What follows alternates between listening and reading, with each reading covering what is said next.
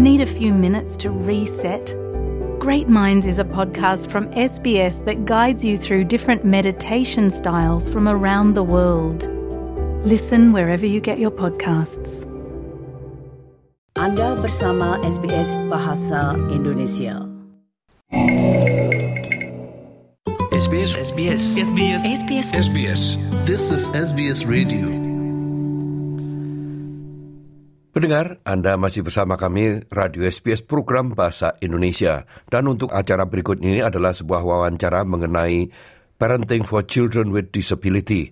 Rekan kami Ibu Sridin berbincang-bincang dengan Ibu Yohana Yuri, Koordinator Indos Group untuk Parenting Children with Disability. Mari kita ikuti bersama wawancara berikut ini. Terima kasih sekali kepada Ibu Yohana Juri, koordinator dari grup parenting dari Endos Group yang kalau Anda belum mengenal nanti Bu Yohana dapat menjelaskan sedikit Endos Group itu di bawah grup apa dan bagaimana itu kedudukannya. Jadi Bu Yohana terima kasih yang telah berkenan untuk kami hubungi ini. Sama-sama. Jadi untuk kali ini Bu Yohana karena dalam forum parenting itu saya akan mohon Ibu untuk menjelaskan tentang parenting tapi khusus bagi mereka yang keluarganya atau putra-putrinya itu membutuhkan perhatian khusus. Namun demikian Ibu seperti saya katakan tadi jadi Indos Group Parenting itu itu di bawah katakanlah organisasi yang lebih gede lagi begitu kan Bu ya? Iya betul Bu Sri. Jadi uh, Indus Group Parenting ini ada di bawah Indus Food yang mana itu waktu COVID lockdown itu mereka membantu para bisnis restoran Indonesia yang ada di Melbourne. Nah dari situ kemudian ada 70 komunitas yang diciptakan dan ada di bawah Indus Group. Nah Indus Parenting ini adalah salah satu dari 70 komunitas itu yang ada di Indus Group. Dan ini Ibu saat ini sudah berada bukan hanya di Victoria tapi di juga negara-negara bagian lain kan ya itu? Iya, jadi ada di um, New South Wales dan ada di Perth juga. Nah, Ibu untuk Endos Group Parenting ini itu pun juga masih dibagi lagi ya Bu rupanya? Iya, jadi untuk Indus Group Parenting ini kita punya Indus Group Parenting untuk newborn dan primary, jadi untuk yang anaknya bayi dan sampai usia sekolah SD. Dan ada Indus Group Parenting Secondary untuk yang anak usia SMP dan SMA. Ada Indus Group Adult untuk an orang tua yang anaknya sudah dewasa. Dan juga ada Indus Group for Children with Disability untuk uh, orang tua yang anaknya punya kebutuhan khusus. Jadi ada empat kategori itu. Mungkin nanti lain kali kita dapat mengangkat itu Ibu satu-satu itu apa tantangan mereka-mereka itu dan bagaimana pelaksanaannya itu sehingga masing-masing grup itu terbentuk karena tentunya kalau sesuatu dibentuk itu pasti ada tujuannya kan begitu itu. Ya, betul, ya. Nah, Ibu untuk endos parenting untuk anak-anak yang mempunyai kebutuhan khusus itu tadinya bagaimana itu? Apa kebutuhannya pada waktu itu sehingga grup itu dibentuk? Sebetulnya tadinya karena banyak sekali ternyata orang tua itu yang sekarang punya anak yang didiagnosa punya autism. Jadi awalnya itu adalah itu karena untuk autism itu kadangkala susah sekali ya untuk Menentukan. mendapatkan iya apakah itu ADHD, ADHD atau Asperger atau spektrumnya ada di mana karena ada level yang berbeda dan sebagainya. Jadi kemudian beberapa orang tua mengadakan sharing. Jadi awalnya itu cuma sharing bagaimana perjalanan orang tua ini mensupport anak mereka yang punya kebutuhan khusus. Nah dari sharing itu ternyata waktu itu kita ada 70 orang yang ikut sharing itu dan mereka semua bilang bagaimana kalau kita membuat Membentuk. grup tersendiri. Jadi untuk masuk grup itu mereka harus bekerja di servis yang menawarkan support untuk um, anak-anak dengan kebutuhan khusus atau orang tua yang punya anak-anak kebutuhan khusus. Dan ini tidak melulu hanya mereka yang didiagnosa dengan autism. Jadi ada yang cerebral palsy atau uh, beberapa kebutuhan khusus yang lainnya. Jadi kalau istilah umumnya yang di sini kan pokoknya anak-anak yang penyandang disabilitas kan begitu ya Bu ya. Iya. Itu, itu istilah umumnya di Australia iya. itu.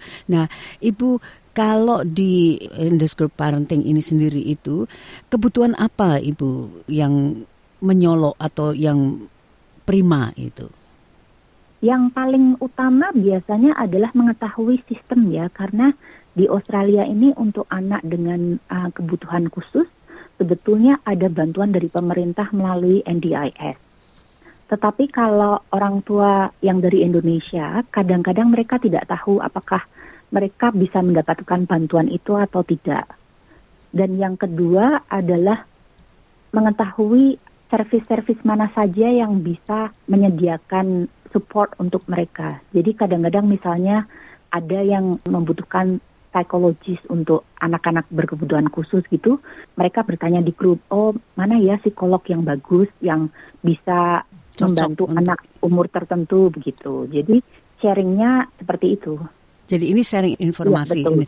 Nah, kalau dapat dikategorikan begitu, ini dari uh, grup parenting for anak-anak penyandang disabilitas itu, kebanyakan usianya di mana itu, Ibu?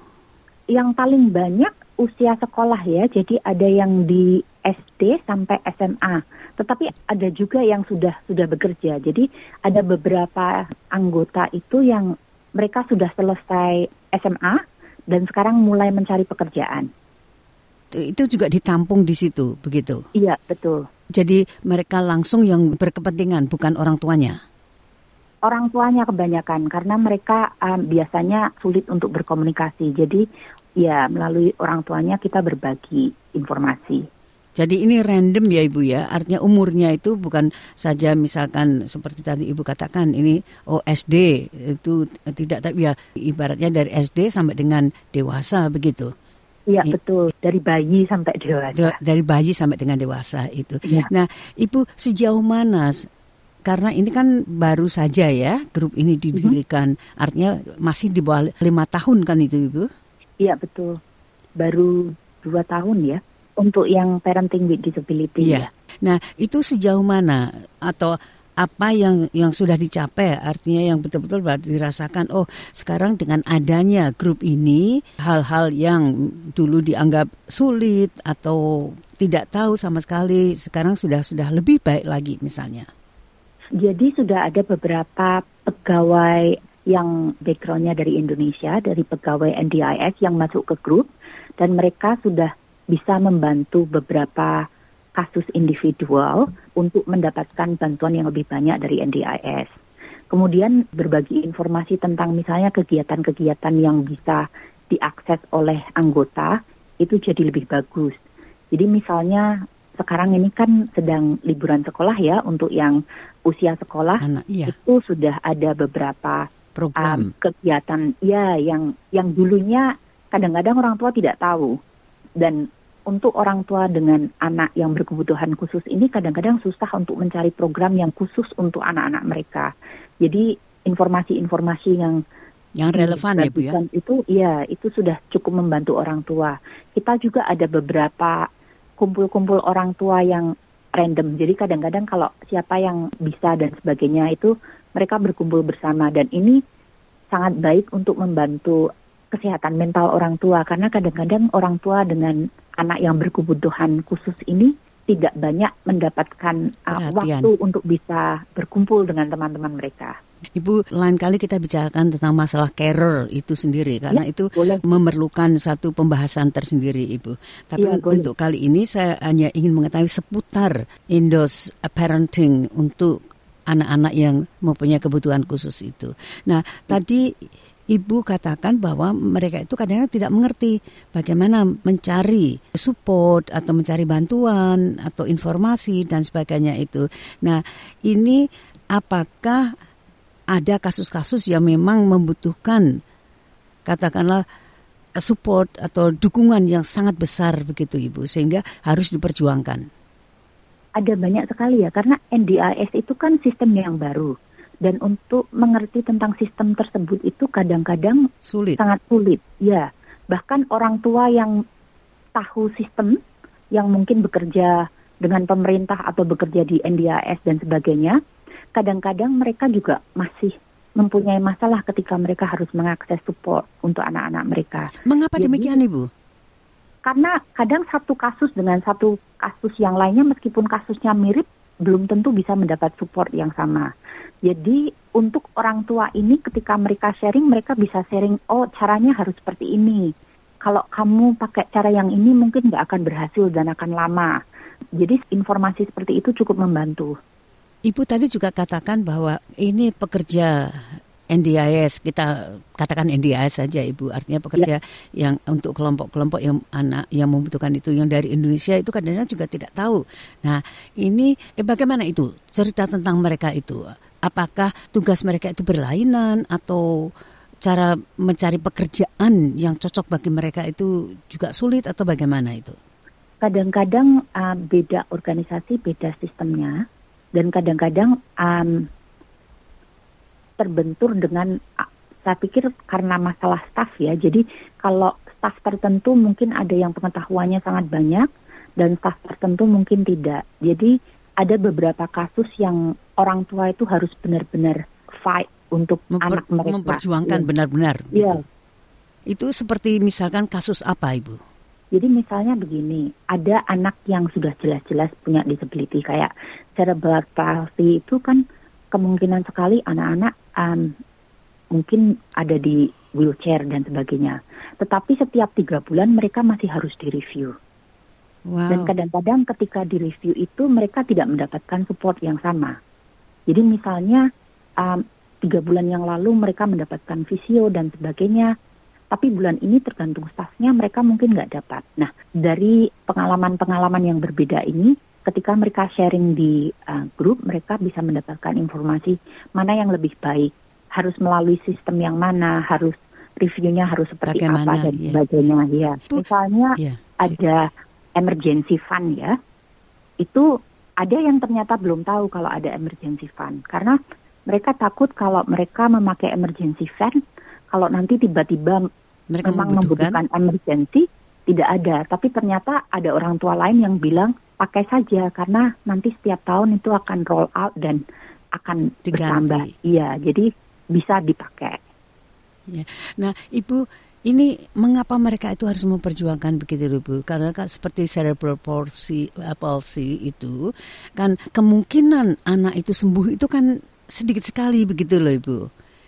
Iya, nah, silakan. ini juga tidak tahu ya. Mungkin dari NDIS-nya karena mereka juga mungkin harus ada terbatas laporan ya, dan mereka memang mungkin harus ada laporan bahwa ya memang benar anak ini disabilitas, tapi sepertinya itu adalah bagian dari sistem yang mungkin harus diperbaiki karena ya itu tadi sepertinya kalau konsistensi funding atau konsistensi dukungan dukungan kan tidak harus selalu berupa uang kan itu ya, misalnya betul. akses seperti ibu tadi katakan akses ke visio misalnya atau ya. menggunakan alat-alat tertentu nah bagi mereka tadi ibu mengatakan di awal pembicaraan kita yang masuk ke Indos parenting group itu adalah bukan saja para orang tua yang mempunyai putra memerlukan kebutuhan khusus, tetapi juga diharapkan orang yang artinya itu bergerak di bidang pelayanan untuk kelompok Anak itu. Iya. Iya, jadi kita sudah ada beberapa anggota yang merupakan pegawai NTIS dan itu cukup membantu. Dan sayangnya tidak banyak ya orang Indonesia yang bekerja di bidang tersebut. Jadi waktu kita mendapat informasi tentang beberapa komunitas Indonesia atau anggota komunitas Indonesia yang bekerja di NDAS, kita dengan senang hati menerima mereka di grup. Ya, langsung dihubungi mungkin Bu ya. Iya. Jadi mereka itu biasanya dukungannya hanya sebagai pemasok informasi atau mereka dapat terjun langsung Ibu? Mereka biasanya memberikan informasi, tetapi kalau memang anggota ada yang mau menghubungi mereka, mereka boleh menghubungi secara langsung maksud saya berpartisipasi langsung itu artinya itu ya memberikan pertolongan begitu loh Ibu maksud. Oh ya saya tahu itu kalau yang begini itu harus begini caranya. Mungkin saya dapat menyisikan waktu untuk melakukan terapi misalnya atau kegiatan atau apa begitu. Ya untuk saat ini belum ada anggota yang bisa memberikan hal seperti itu atau uh, support seperti itu, tapi biasanya mereka mengarahkan ke informasi mana yang orang tua bisa kemudian mendapatkan support tertentu. Ya.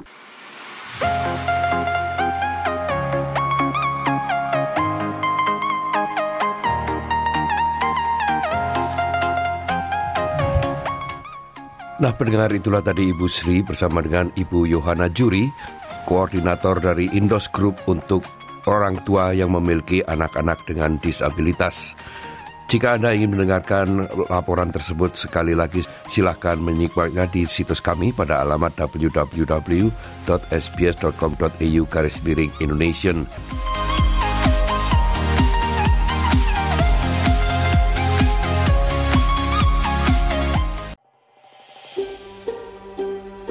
Sukai, berbagi, komentar. Ikuti SBS program Bahasa Indonesia di Facebook.